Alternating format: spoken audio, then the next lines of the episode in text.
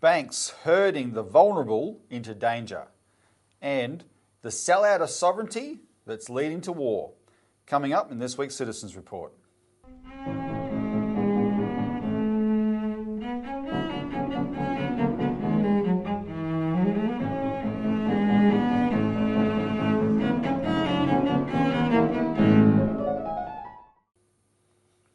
Welcome to the Citizens Report. It's the 20th of January 2023. I'm Robert Barwick and I'm joined today for the first time in 2023 Yeah, by thanks. Citizens Party founder and leader Craig Isherwood. Welcome, Thanks, Craig. Robbie. Yeah, good to be back. Ready Yes. for another pretty action-packed year, I suspect. Uh, it's already started. Um, uh, so yeah, what we're going to be talking about, Craig, is a we want we really want to bring home the dangers that are being forced onto people out there by the banks aggressively getting rid of cash and branches and ATMs. Um, and, and these are real dangers, and the banks want to get away with not addressing it. So we're going to bring that home um, as part of uh, making people understand why our postal bank solution is so important. And also, there's a really disturbing military build-up in northern Australia that's making us a target in war, and it's happening because we've given up our sovereignty. And we people need to understand this because if we're ever going to, you know, solve this war danger, we're going to have to reverse these these um, issues. Um, before we begin, just want to remind people that it's as the tw- as it's the twentieth of January now. That's only essentially two weeks until the deadline for inquiry for submissions to the inquiry into ASIC and its handling of complaints, the Australian Securities Investments Commission's handling of complaints. So, if you have, if you're a victim of ASIC and the, and the financial system, you haven't made a, a submission yet, please do. Do not put it off and help spread the word and get other people to do it. We need all the financial victims who had experiences of ASIC to make sure they make um, submissions to this. So we're going to keep reminding people to do that. The deadline is the 3rd of February. We're hoping we might be able to get an extension because this is going to be a significant inquiry that goes for 18 months, but they put these deadlines on submissions and right now it's the 3rd of February. So assume it's the 3rd of February and make a submission accordingly. And, if, and um, to those who are watching, and you know who you are, if I've told you I'm going to help you with your submission, that is definitely going to happen. So fear not. Um, I'm getting ready to do the citizens' parties and yours in the coming week or so. Um, all right, Craig, let's get to business. Banks herding, H E R D I N G, the vulnerable into danger. And what we're talking about, Craig, is the effect of the banks closing branches and ripping out um, ATMs so they can stop people using cash and trap us inside the banking system. That's what the banks want to do. But it's not without cost. No. and the biggest, Robbie, you know, when I think about this now, what I would say to people is if you want to lose your cash, vote Liberal, vote Labor. Because that's what it's boiling down Yeah. to. This is not an issue of how to handle money and stuff. This is the fact that the political parties, the major political parties, both of them are letting the banks get away Yep. with, you know, creating a monopoly. Well, they've already got a monopoly, but creating a dictatorship whereby they're saying the only form of monetarised transaction you're going to have is in our system. Yeah. And that's that's the key here. This is a th- we're losing our sovereignty, and I think the, the points that you've been making recently about this are very important. Cash means sovereignty, Yes. right? And if you take cash away, you lose sovereignty. Yep. That means that you don't have the choices that you thought you'd have or could have because you're under the control of a banking dictatorship. Well, and that's the thing, Craig. We, our party, for a number of years now, has been on the front lines in fighting the war against the war on cash. Right? It's us versus the banks, and we're doing it because it's us versus the banks. This is not something that's a knee-jerk reaction to technology, and in fact, you know there is a there isn't there is a place for the efficiencies, the certain, Well, it's the certain efficiencies of digital It's- banking. It's very useful, Exactly. but if that's context- exclusive, if, if No. as the banks demand, Yeah. right, and they take away the alternatives, then there's all sorts of consequences for that. And and our argument is the banks are doing this so they can take more control over us. And if they were banks that actually functioned in our interest, right? That well, if they were banks that function in our interest, they wouldn't be doing it for one. Mm. But these are particular banks that, that serve a globalized banking oligopoly, which has taken away fi- personal financial sovereignty and national sovereignty of nations. We want to bring back a national bank and a national banking system to bring back our national sovereignty. And re- the retail side of that, which we propose as a post office bank, will support personal financial sovereignty, right? So that you can treat banks as you should, which is a service for you, not a, a the equivalent of a, a dairy shed where you're hooked up to be milked for them. Yeah, and Right? Robert, the- it's like a death by a thousand cuts. I mean, if you had a postal bank, right, that actually went, you'd be able to go to the postal bank and deposit cash.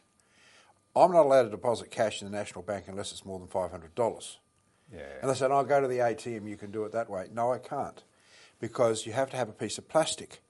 And because our organisation has, as most organisations, two signers to access a bank account, you can't use the card because there's only one signer on that card. Therefore, the bank says, oh, no, you can't deposit using the ATM because there's only one signer on your card. So, A, you can't bank cash. You've got to go to the teller to do it, right? And then you're told by the manager of the bank, no, you should do it through the ATM because they don't even know their own internal processes, right? Or if they, you have to explain it to them. So, all this is designed to say, oh, hell, you know, this, this cash Yeah, is causing exactly- a problem. Exactly. And this is it's an absolute crap. No, it never used to be like that, but the intention is to drive people away from cash because they want to make it too hard. All right. So what are, we're going to talk the the thing we're going to talk about that relates to the headline of hurting the vulnerable and danger. We're going to talk about that second. Before we do that, I want to give people a précis of a new book that's just been written, Craig, called Cloud Money: Cash, Cards, Crypto, and the War for Our Wallets by Brett Scott. And this was published in April uh, 2022, so or April or March 2022, last year. Um, and it's a I read it over the Christmas New Year period, and it's an it's an excellent book on this question of cash. Um, now, what it, what I found in reading it is I didn't learn anything new about the importance of cash. What I learned new from the book was the technical details of how the financial system worked that that um, drew that led this writer Brett Scott to his conclusions, and his conclusions were in agreement with what we have been saying for three or four years, and somewhat instinctively, right? So, but he's come from a much more actually informed position about the mechanics, and I want to try and do a little bit of justice to that. But I do really want to encourage people to um, buy and read this book. This is a book that's, that's definitely worth reading if you want to learn something. He goes out of his way. He calls himself an economic anthropologist, actually. uh, he's, a, he's a journalist, a financial broker, and an economic anthropologist. So he's had a lot to do with the, with the financial system. Um, so our position was, before I read this book, that all digital banking and commerce means that the banks get a cut of all our transactions they get our data and they get control over our behaviour. And they actually do, and they do exert that control. So he, he, his book essentially proves the same thing um, in technical detail. I want to just give, give you some elements of the book, um, and we can discuss it as we go. So one of the overarching points Brett Scott makes is what we're dealing with with the move to cashlessness and digital is not a revolution. This is really significant because it's, it's, it's presented as, man, technology is just fantastic. It's re- revolutionising the way we do things. He says, no, it's not a revolution. It is simply automating the way the banking system already works. And, and in a way that puts more power in the hands of the private banking oligopoly, which he calls a banking oligopoly, right? Um, it's called Cloud Money. We'll put this picture up that we. I, I, I did a book review for our in the alert service. We'll put this picture up, which which I took from one of the uh, a YouTube interview he did, and it sort of presents presents the idea that there's the those UFO looking things he's presenting as the as the globally interconnected banking system, and they're responding to all our requests of permission, and it's essentially permission to, to transact, right? And they're massive processing, etc. Um, and it's like a, a big cloud, and they're just hovering over the whole system. And going cashlessness feeds them more and more power and more and more of everything. Um, now, so that was his overarching point. It's not a revolution, it's automation of the existing system in a way that gives them uh, more power and control and more of everything. Two, he, he emphasizes there's two fundamentally different types of money. Because, what, because when people talk about just his list there: cash, cards, crypto, um, etc. When people talk about all these different varieties of money, he says they, they're just tending, tending to focus on the surface differences, and in a lot of them, then there's there's no real difference behind the scenes. The fundamentally different types of money he calls state money and bank money. Now, state money is what the government of your country, which you've elected, you know, which is answerable to you, says this is what is legal tender in our country. And that exists in two forms, and only two forms. It exists in, as central bank reserves, and that's in the electronic form. And when those reserves, which are essentially IOUs from the state, when those reserves, at the request of banks, are turned, the, the reserve gets deleted by a certain amount, and that amount gets turned into a physically written promise, that physically written promise is called cash. Right? It's, it's essentially the same type of money, but one is in a, in a printed form, right? And that's what we call cash. And it's legal tender in our country. That's what's legal tender. The other type of money is bank money, right? This is what um, it's entirely, di- all, all bank money is digital. Um, it's controlled by the banking system, and really uh, cleverly, he compares it to casino chips because you go into a casino with cash, but you don't use your cash in the casino, you exchange your cash for chips. And those chips represent money inside the confines of the casino, right? And that's the equivalent of bank money. And he makes this point that even the word cashless is rubbish because by using the word cashless, the banks, etc., are trying to get people to focus on what's not there. Where he said the reality is by being cashless, it means you are using exclusively bank money. Mm. And he said it'd be, it would be more accurate to call it the bank chip society instead of the cashless society. In other words, all you're using is bank chips, right? Um, the equivalent of bank chips, bank casino chips. Um, okay, the banks wanting to, the, the banks want the public to think that the move to a cashless society is the equivalent of the technological advance from horse and cart just, to just, horseless carriage. Just, just jump back, jump back a bit to the, the side of the casino chips, Rob. Yeah. Because see, people may not realise this, but you can't take those chips out of the casino. No, they're only usable in that casino. So you come in with cash, gamble, win some money, whatever, get the chips, but that's it. Yeah, and that's the point you're trying to make.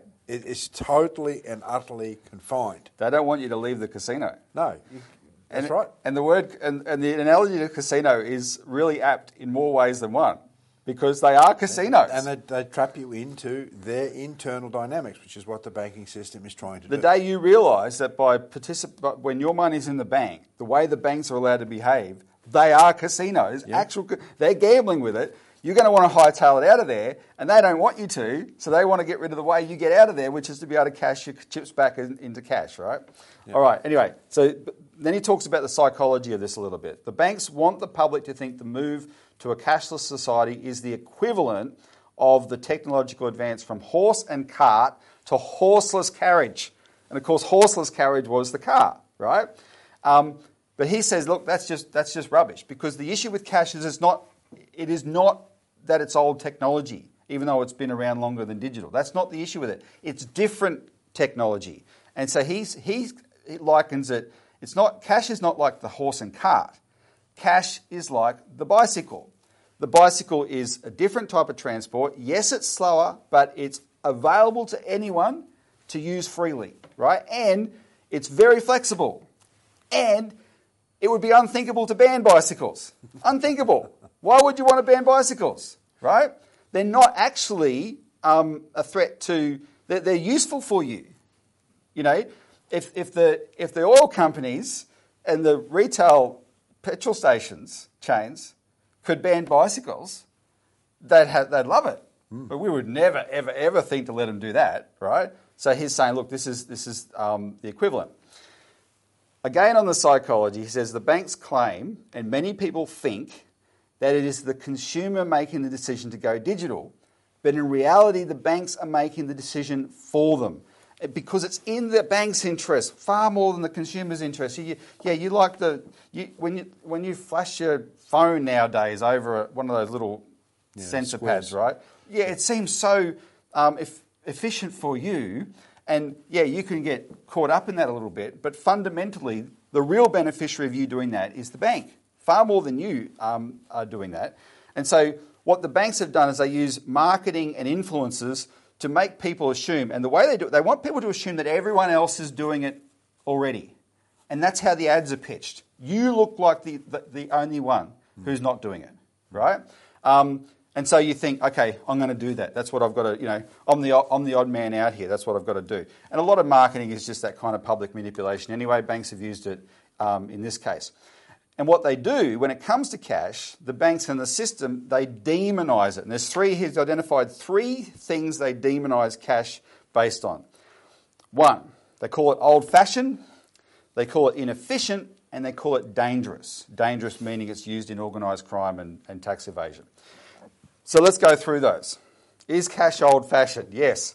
Thank until goodness. the thank goodness until the power fails, right? And when when the power fails and the old fashioned guy is the only one who can transact, and all the other people think, oh, maybe that's not the real issue whether it's fashionable or not. It's always there. It's always reliable, right? So that, that's first. Inefficient. Well, when you transact in cash, Craig, you and I do a transaction. I take money out of my wallet and I give it to you, and you say, "Yep, I'm paid. Here's your done." stuff. It's all done." Yep.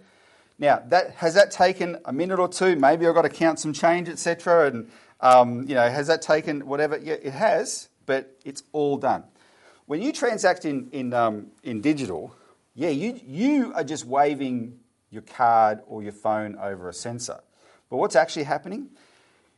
By the act of doing that is what you're doing is you are sending a message to your bank asking permission from your bank to make this do this transaction. Your bank, if it grants you that permission, and most of the time they do, so people never think about that side of it, but there are but then some instances arrive when they arise when they don't. But the bank asks you've asked your bank for permission. That's that's a digital message. That bank then sends a message to the central bank to send a message to the custom the, the person that you're transacting with their bank to credit their reserves at the central bank and then make that change in the, the customer's account. And this is all sorts of these are millions and millions and millions of such messages flying through the the cloud every second of every day. It's a very very complex complicated process that's that's underway right? And it's and it's um, uh, far more than just using cash. Doesn't mean that we doesn't mean you shouldn't have that process, and it's good that the banks have automated. it. It's not done through paper anymore, but they want it to be exclusively that, and that is not a simpler process than the transaction in cash. It's just not. Um, but of course, what happens when you do that process is uh, the, all the little transactions, right? You get less. You know, there's a bias towards doing all the little stuff that way. There's less ability to do the little cash transactions because there's less change around. Someone's told me on the weekend that he tried to buy a coffee up in the north coast of New South Wales, and the coffee shop was um, card only, digital only, and he complained. And the guy said, "I don't like being cashless, but I can't get change." And I can't, the reason he couldn't get change because there's no bank branches around to get change from, so he has to go cashless. And my friend who told me didn't have a card on him, so he couldn't buy a coffee. There you go. Right? Um, and this is this is sort of things happening more and more. Um, so these, oh, and the other one, so that's that's the efficiency question, right? It's not that efficient at all, and all that infrastructure that we're talking about, electronic infrastructure, is incredibly vulnerable. It's vulnerable to power failures. It's vulnerable to um, physical EMP type attacks, which don't just come from war; they come from outer space and whatever. It's vulnerable to those things, um, and it's vulnerable to uh, uh, hackers. Yeah. Right? The, all the data that gets gets collected is vulnerable to hackers. So the last one is dangerous. Is cash dangerous? Well, okay. Do, does organised crime use cash? Yes, it does. Does organised crime use restaurants? Yes, they do. Does organised crime use cars? Does organised crime use public transport? Does organised crime use cards? You can, of course they do. They use everything. Like that's not an argument about cash. But get this: the actual, real organised crime and, and money laundering and tax evasion that takes place in the world, the vast majority of it, the big stuff, is digital. because it's, it's, it's bank transfers to tax havens, hmm. which are, these tax havens shouldn't even exist. They're a blight on the world. The, the British set them up after World War II, right? Britain, as we've described many times, the City of London is a lawless financial enclave in the world that should be shut down, and it uses a system of criminal tax havens to feed, to funnel wealth to it from all around the world. Um, that's where the big stuff happens, not through cash, right? Little stuff happens through cash, but not the big stuff, and that is not a reason to actually ban it. And one, one of the reasons for that, Robbie, is the sheer bulk of cash, right? Yeah, exactly. It, has got a physical presence, right? Therefore, it has a weight, it has a presence. Yep. And to do a lot of big transactions in cash requires a lot of bulk. Yep. And that's actually a So self-protecting exactly, mechanism. exactly. It is, it is. If you're going to put a million bucks in your car, right, it would be noticeable. And exactly. And so crack down on the big stuff, go after the electronic side of things, right? Um, okay. And then the final point he makes about this process, the, the, the main point, is that so the banks are trying to induce you to believe that this is the consumer driving it, that you want it, you want to be like everybody else, this is new technology, etc. You're embracing new technology. But the big, the, the, the nastiest part of this is the banks are forcing the entire process. And how are they forcing it? By shutting branches and removing ATMs. Because branches and ATMs are the ramps into and out of the casino. They're the way you can get out. And they do not want people to get out. And so we, Martin North, we talked about this last week on the show. Martin North did a survey that showed there's more demand for bank branches in regional Australia than in metropolitan Australia, but that's where the banks are shutting down most of the branches in regional Australia where there's more demand. But there's also more cash use in regional Australia. And that's why the banks are shutting the branches. They want to stamp down on that cash use. They do not want people being outside their system. They don't care about the impracticalities of it. This is where the government is allowing them to get away with just being total bastards of people and they're abusing their oligopoly status to do that. Um, but they don't care, right? And so Brett Scott makes the point when you use when you use cash, the transaction is done.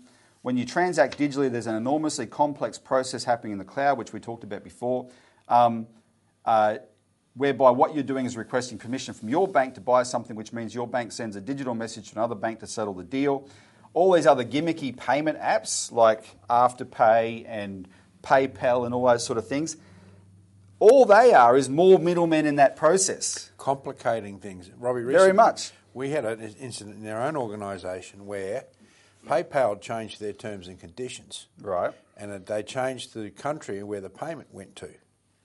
Now, for a $30 transaction, the ANZ Bank happened to pick this up and it put a stop on the credit card that we were using in order to be able to do it. Now, they sent an email, they sent an SMS to the cardholder, who happens to be one of our directors, but she is very suspicious of all the scams that are coming from. Uh, from Yeah. from mobile phones and Yeah, so yeah, forth, yeah. and she just ignored it, which was the right thing Yeah, to yeah, do. yeah. So what happened is this created an absolute absolute chaos because PayPal says, "Oh, your card's not available. We'll take it from somewhere else." So then they took the money out of another bank account of ours, and I, I look and say, "Where's this money? Why is this money coming out? Thirty dollars? You know, this has never happened before. This is PayPal, this this this uh, person that's you know, that we're paying." We've done this 5,000 times before. Why is this happening? It took two days to get to the bottom of it, right? And it wasn't the bank chasing us up. It wasn't Yeah, yeah, PayPal yeah. chasing us up. It wasn't our supplier that was chasing us up. We had to do all that work, and it took me over two hours of tracing back to find out what had happened. And it was simply that PayPal had changed their terms and conditions, and the bank said this now looks like the the the, the um, you know the computer programs that the bank uses. Oh, no, this now looks suspicious. Think about the wastage Yeah, of course. of that. Very- and we're just one Yep. customer. This would have happened What to every single PayPal customer Yep. that was paying in this mode. What does that do to productivity? Exactly, Right? and it just uh, and this is this is what makes you even more suspicious, uh, not less suspicious about this process. So, um, back to cash. Cash, by comparison, is the only payment process that ticks all the boxes in terms of being beneficial. It's simple and accessible. It's reliable. In other words, you can use it under all conditions. It's certain. You, exchange the cash, the transaction is complete. Every, both sides know that.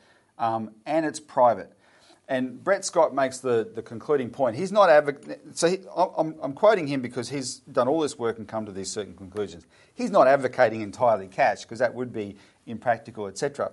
But what he is advocating is at all costs we must keep the cash payment system alive as a parallel payments system at all costs, um, just to balance the power of the banking system. And to Right. protect it, in a sense, to protect the consumer, because otherwise you've got no protections. It's all become, Yeah. as I said before, I use this term dictatorship. But that's what the banks want. That in their interests, they are only out to make money for their shareholders and to maintain power in the system. Because our solution, which is a postal bank, a public national bank, and a postal bank, a government-owned bank. The issue there is that we want a bank that services the population first and foremost, provides the, for the, the, the, the legitimate and necessary transfer of money in order to promote the physical economy. That's not what the banks want. No. So you They know, want massive, maximised profits for them, come what may. and you have to ask the question, Robbie, or you, the viewers might ask the question: Why is it that it is only the Citizens Party that is jumping up and down about this issue? Why is it us And our Why- collabor- and- and of our collaborators. collaborators? But why isn't why aren't the major parties doing this? Well, I think the answer is obvious: is that we know the Liberal Party is the party of the bankers. And at the present time, the Labor Party hasn't gone down the route of the old Labor Party like Curtin and Chifley and had the, the balls to literally stand up and say, you're not going to do this. And in fact, Labor is so pro banker now that the, the head of the banking lobby, the CEO of the Banking Association, Anna Bligh, is a former Labor Premier. That's the, that's the problem. But Craig, we've now got an example, as good an example you'll see, about how the banks are only in this for them. And that, that brings us to the, the headline of this, of this segment herding the public, the vulnerable, into danger. Um, so I want to play now a story that was on Channel 10 here in Melbourne two nights ago. And it kind of speaks for itself, but um, so just watch it and then we'll discuss it. First tonight, the sophisticated scam which has cost at least one couple their life savings. It started with a suspect text message which was followed by an alert from the bank, but that too turned out to be the cyber criminals impersonating bank staff, costing the couple almost $100,000. After decades of hard work to build a nest egg, it vanished in an instant. your stomach drops, um, you know, to think that that's that's just all, all gone. James had just returned from a weekend away when he received a text from someone claiming to be Uber. He then received a series of messages purporting to be his bank, Westpac. and didn't really think anything of it until an hour and a half later, Westpac, uh, under their, their text thread where I'd received all of my previous texts, The number matched Westpac. So did the series of further messages and calls, which talked the first home buyers through three transactions. Hello there, my name is Martin Moore, calling you from the uh, Westpac Fraud Prevention team. you know, I moved my funds into what I thought was going to be my new account. They transferred $98,000. Now the bank will only refund three. You know, it was everything. It was our kind of our safety net, and um, you know everything we'd earned up into that point. So they utilise technology to actually pretend and trick your phone. In an email to the couple, the bank said, While we are really sorry that you have fallen victim to a scam, we note you were scammed by a third party, not Westpac. because you're just a number in the system. So it's been a heavy toll. Westpac says it will never ask customers to transfer funds to another bank account, no matter how legitimate the request may seem. If you're ever in doubt, call back on a publicly listed number. Our company has 20 to 30 of these reported every two to three days. The ACCC is urging consumers to be wary, but is also calling for the financial sector to do better. Financial firms are in a unique position to assist with these efforts. Investigators believe the couple's funds have now been transferred offshore and converted to crypto. You know, obviously, like on my part, there's a lot of guilt there. They're now working with a financial dispute company to negotiate a resolution. Rebecca Powell for 10 News First. So, what you got there, Craig, is first of all, let me point out it's a young couple, clearly comfortable with online banking and telephone banking and that world. Clearly comfortable. Like, I'm fairly comfortable with it.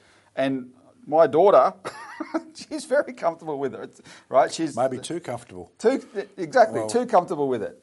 Um, the, you know, she's now at the age where she can do all. They understand the apps, etc. They can do all this sort of thing. It, it's second nature to them. It's not scary. It should be more scary than it is, to be honest.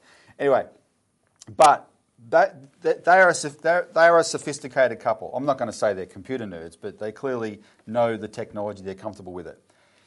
Yet they could not see a scam that has ripped them off of $100,000. And this is the bottom line. It is in Westpac's. In, now, that, the, that young couple like banking online, or think, they thought they did until now. But it's in Westpac's interest to have them and all of its customers banking online. That's in Westpac's interest. But now they are online and, and exposed to that scam and get scammed. What did Westpac say? Not our problem. We'll give you three thousand dollars of the hundred thousand. Exactly. Go away. 3,000 of 100,000 go away. Now, Westpac, NAB, Commonwealth Bank, and ANZ are currently herding up all their elderly, vulnerable customers, many of whom have a few pennies, by the way, and saying to them, we want you to go online. You go into the bank. We know, we know from um, first hand accounts the bank staff are under direct pressure from their management to sign people up, register them to online banking, all these old, elderly people, right?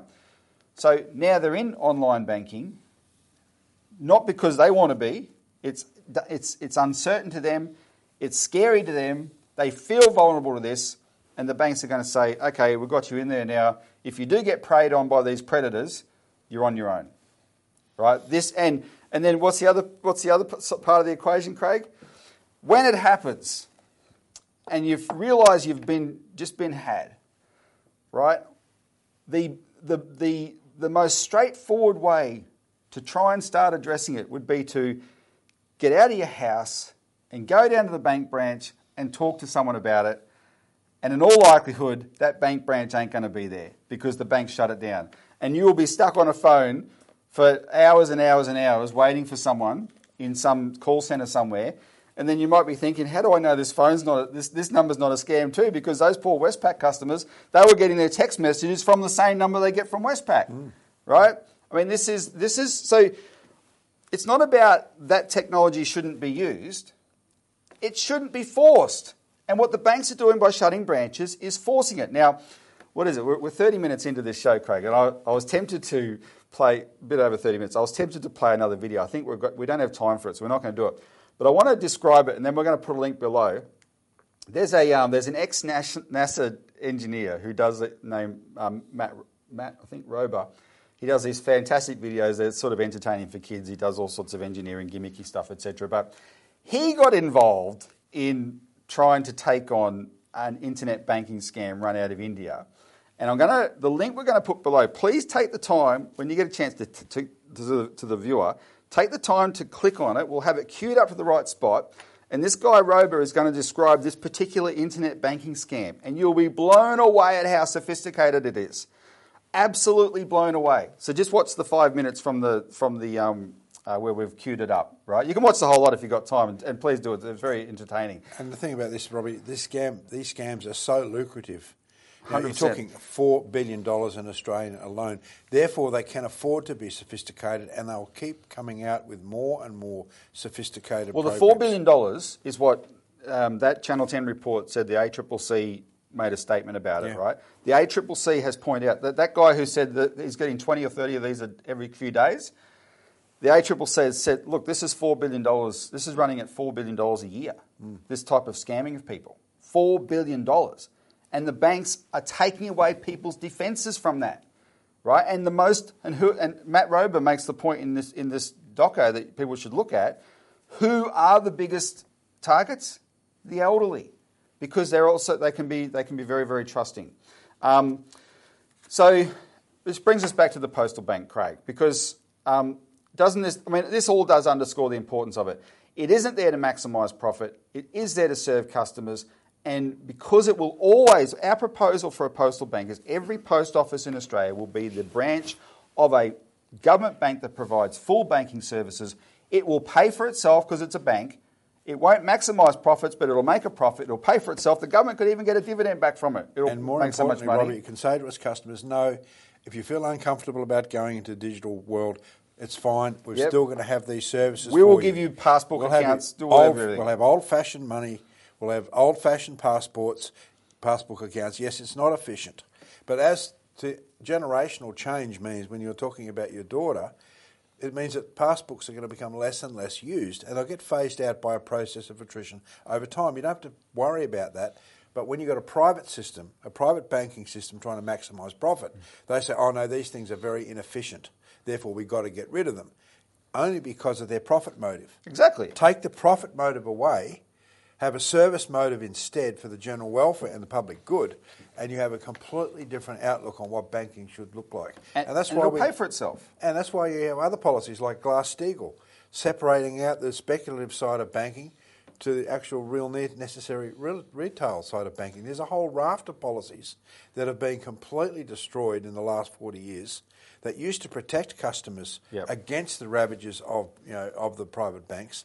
But we're, we're talking about a, a dictatorship that's out of control. The major parties are not taking this on, and if you vote for the major parties, you're voting for your own destruction in terms of the loss of cash and the loss of sovereignty. The major parties, Craig, have the same attitude to this as they did with Uber Yes. coming in, right? Uber Buyer is beware, predator, exactly predatory operation that came in, never made a profit, but was funded by the Saudis and, and Google. To what it did is it saw all this value locked up in these taxi licenses that, yes, some were owned by corporations, but plenty of them are owned by people who'd worked in the taxi industry their whole life and that was their retirement, etc. And it wasn't their fault, that was the license system, but that's what it was. And, and the governments just said, oh, this is new technology. Yeah, because you have an app called Uber, you drive a car, you don't have to follow the same rules as the taxis do. And they bankrupted the whole lot. And now instead of you sitting, getting a cab in, in the city of Melbourne and you paying cash, and that cab driver keeps the cash that you pay him to pay for his car and pay everything else he does, when you go catch an Uber, it's all done. Talk about the complicated system we're talking about. Um, so you've sent, you've, you've asked permission from your bank, right, to catch an Uber, and your bank has said yes, you can catch an Uber, and Uber has given you permission to catch an Uber, and the guy, the, the, the driver comes and picks you up, and then you do the you, you do the trip. You're supposed to rate the poor guy, um, and then when the payment is made, it goes. Some of it goes into that guy's bank account. A third of it goes to Uber's account in the British Virgin Islands so they can avoid tax. And that's one third of that transaction not staying in Melbourne, helping the Melbourne economy, being ripped out of Australia, right? Just siphoned out every day someone uses an Uber. That's a, that's a big difference. Every time you use the old cab system, all that money stayed in Melbourne. Now, one third of it is being siphoned out to a place that pays no tax, and the politicians are just gullible arseholes, all on the take, and they applauded that, yeah, yeah, yeah, yeah, until some smarter ones like the mayor of London said, this is crap, the Chinese banned it, you know, everyone who actually paid attention banned it. Um, and we all said, oh, no, my convenience is all that matters. No, we've now got a system that just funnels money out of Australia, and they all chap, clap that in, and they're clapping this one in because for the same reason, oh, give the banks what they want, stuff what's really happening, what's really good for the consumer, what's really good for Australia, right? So that's their business. We know they're full of it, and that's. All, I hope the, the, the viewer has a better sense now of why this is so important to fight. And when you, I'll make two other points, final points about the postal bank. One is it provides a safe place for people to do their banking, safe from all this stuff, right? Or much, nothing's ever perfectly, perfectly perfect, but um, infinitely safer. And if we get it up, it would be a massive shock to the banking oligopoly. And they will think, oh my God, this has backfired on us. We do not want to lose legions and legions of customers to that public bank. We better cut the crap. We better keep branches open. We better stop trying to get rid of cash. We better serve our customers or we're going to lose them all. And Robbie, look, there's plenty of examples of postal banks that are biggest in the world. It's Japan, you know, Kiwibank, Yep, yep. other places. There's many of them around the world because the, exactly that reason is they do represent this safety mechanism. Yep. And I, look, I really, I really have to applaud the banks for going down this road. You know, really trying to ban cash because it's it's drawing out more and more support. It's helping our campaign. For the postal bank, it's helping our campaign enormously. The more they do this, Yep. the more the banks are being shown up for what they are, but also the political structures are being shown up for what they actually represent. So the more the banks are on the nose, the more the major parties are on the nose because they are not fighting against this, Yep. li- unlike the Citizens Party. All right, so um, uh, the 6th of February, Craig, is, is when the, the um, Parliament resumes this year. And in that first week, we're going to try and get up an inquiry, the inquiry we talked about last year into the Rural and Regional Affairs and Transport Committee, into the, the closure of regional, the crisis in regional bank branches. Um, so we'll put out a statement next week and look for that statement on our website. Start making contact to your member of parliament, especially your senators. We're going to want everyone to start contacting all the senators in their state and start hammering on, on this issue so that when they have to vote on that inquiry, they all decide, yeah, we better support this and, and look at the whole thing. So just, just wait for that. All right. Um, before we run out of time, let's move on to the quickly to the to the, the, the next subject. Um, the sellout of sovereignty that's leading to war. And Craig, I just want to do a call out to the what we're what we're going through is based on an article by a, a very experienced um, Australian peace activist, basically named Bevan Ramsden, and it was published in Pearls and Irritations. And Pearls and Irritations is an online online blog run by John Menadue, who's the former Secretary of the Department of Prime Minister and Cabinet under Gough Whitlam and, and um, Malcolm Fraser. And um, you and I, you know, often talk about the fact that we got to um, collaborate with Malcolm Fraser in his final years there.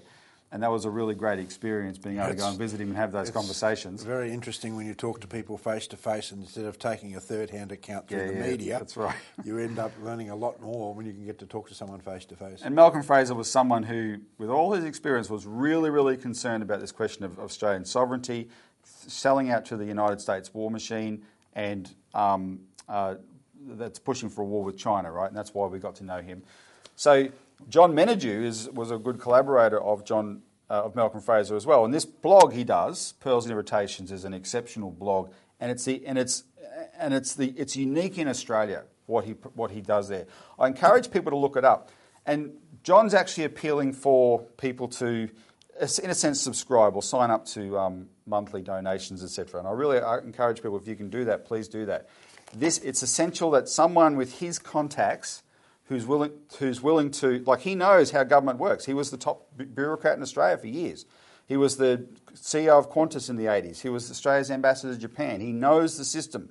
And he has, he has organised around him the contrarians with experience who are saying this direction we're taking is national suicide, right? And an example is what we're about to go through. So people may or may not realise, we, we, we better be brief on this, but people may or may not realise, Craig, that um, there's a massive military build-up in the Northern Territory, and it's not by us, it's by the United States. And it is huge, and it's a preparation for war with China. And, and it's kind of crazy because you can see the current government is trying to improve things with China. They're really hoping we can get our wine exports flowing again, all those sort of things that, that um, were beneficial for Australia. Um, but the, the flips, while they're trying to do that, it's all being undermined by this massive build-up. Bevan Ramsden in this article goes through that, that this massive military build-up in the Northern Territory. It's not happening under ANZUS, the, the, the post-war treaty that has given us an alliance with America, which is not as strong as people think it is. It's not happening under that. It's not even happening under AUKUS, which is this joke covering the submarines that, that um, when, when they announced it last year, remember, Biden couldn't even remember Morrison's name, that fella down under. Um, get off your knees, stay on your knees, that fella down under. Um, but it's happening under something called the Force Posture Agreement. And this came out of Gill- Gillard's deal with Barack Obama. Almost all the problems that we've had with China can be traced back to 2011 when Barack Obama came to Australia. Gillard hosted him and he announced the Ameri- America's pivot to Asia. And what it meant was we, America, have put a lot of effort into the Middle East for the last few decades. We've ruined the place, literally ruined the place. It's been a disaster. We're now saying, oh, well, um, actually, China's a bigger threat than all that. We're going to take 60% of our to- total military firepower and pivot it to Asia, to put in China's face. And everything, that sparked off everything, else, right? This this happened before Xi Jinping. A lot of people say, "Oh yeah, China was great till Xi Jinping." No, this happened before Xi Jinping. Even and, and in 2013, when China started building up the islands, that was a reaction to this, right? Because that, that included the Marines in Darwin. So they, we agreed to this pivot to Asia, and that led to a, this negotiations with America that came up with this Force Posture Agreement. It's called FPA, and it was signed in 2014. So I'm just going to read you the sections because this is all about what's happened to our sovereignty, right? Just listen to these Article 4 and Article 7 of this Force Posture Agreement. I, Robbie, what about Article 1? That's incredible. With full respect to Australian sovereignty and the laws of Australia, United States forces and the United States contractors shall have unimpeded access to, the, to, you, to, to and use of agreed facilities and areas for activities undertaken in connection with this agreement. Unimpeded. Unimpeded. Where's the sovereignty in that? Well, that is so. Um, well, they think they've covered it because it's, they, they open that with this little bit of lip service with full respect. Yeah, we respect your sovereignty. You won't tell us whether we can access our bases or not. No. Oh, really? Right. Um, so that was that was the first part of that of Article Four. The second, the, the fourth part.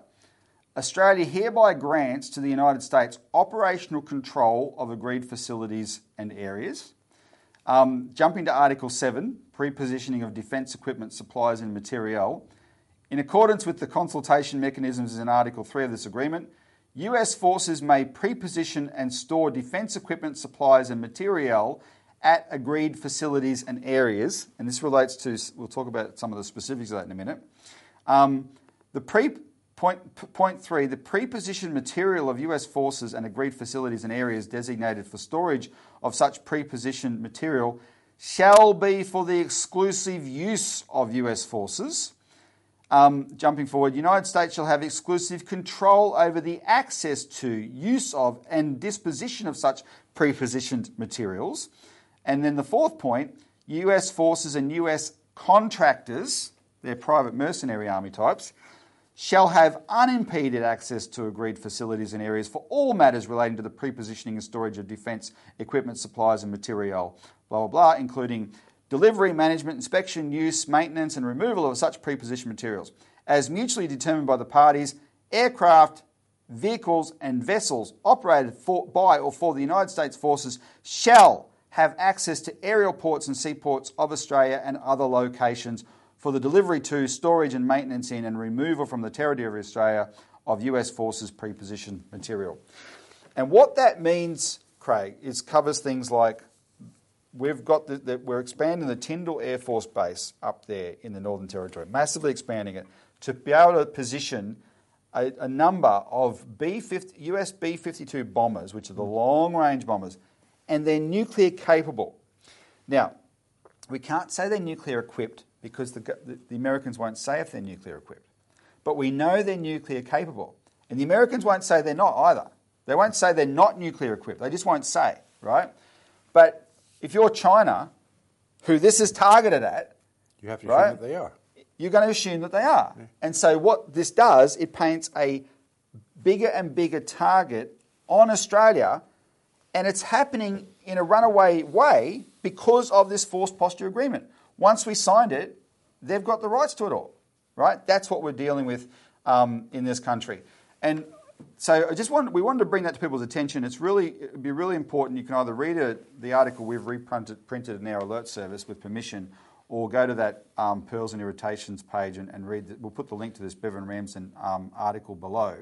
Um, but there's an ultimate irony here, which is that, Craig, the people that were pushing this whole we've got to stand up to China thing that has led to this have told us that they're doing it to defend our sovereignty. Hmm. Yet there is no more explicit example of the handing over of our actual sovereignty to a foreign power than this agreement. And didn't have to be done through a war. It's just a yes, sir, yes, sir, yes, sir. We'll Yeah. do this for you, sir. I remember Julia Gillard's face when she came out to a press conference Yeah. after Barack Obama was here, and she looked like she had been stung, like absolutely shocked. I suspect she was told, "You will do this." right, or you'll suffer enormous economic consequences. See, Robbie, people are also fed the lie that China is the biggest investor in Australia. No. Then we have to be concerned about China's investment and so on and so forth. The biggest investor in Australia is the United States. So when we're talking about sovereignty, we're also talking about economic sovereignty, and this is where it gets to be And, uh, and the United States is our biggest creditor. yes, And so when the country that's got us by the Sure. proverbials, hmm.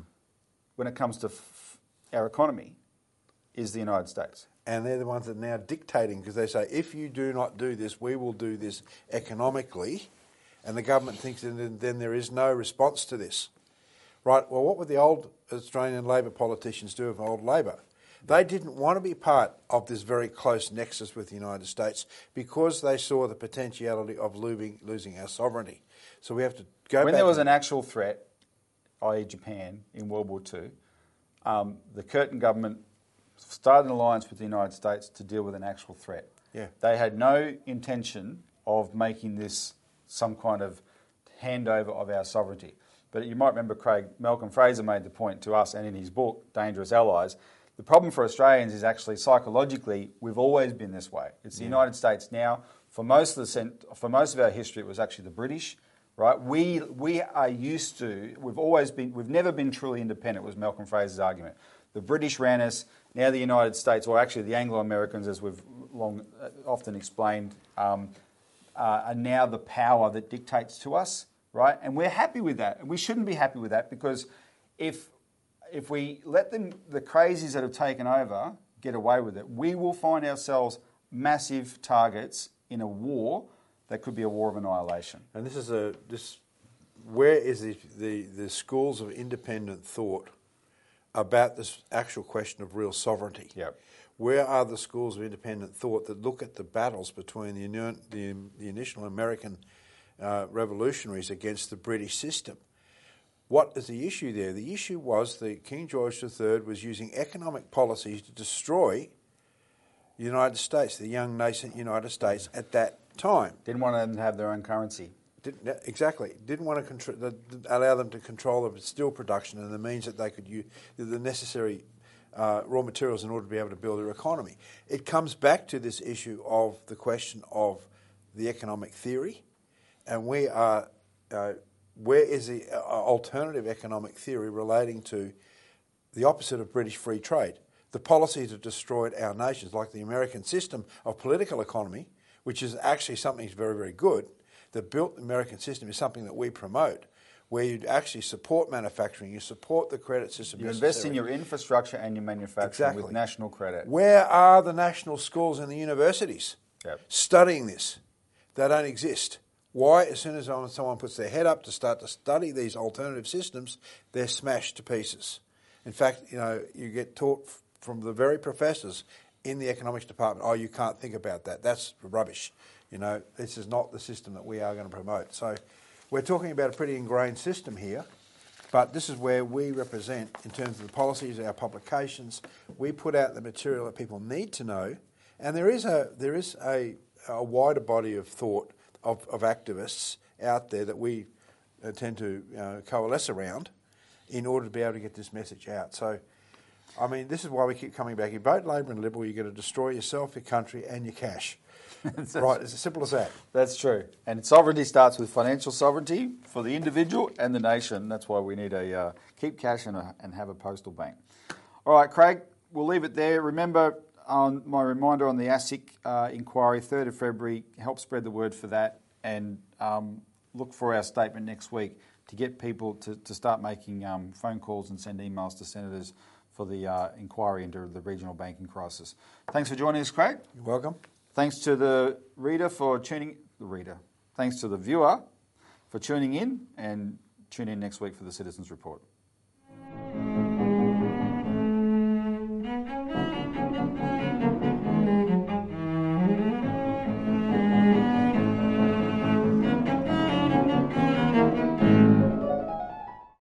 Authorised by Robert Barwick, Citizens Party Melbourne.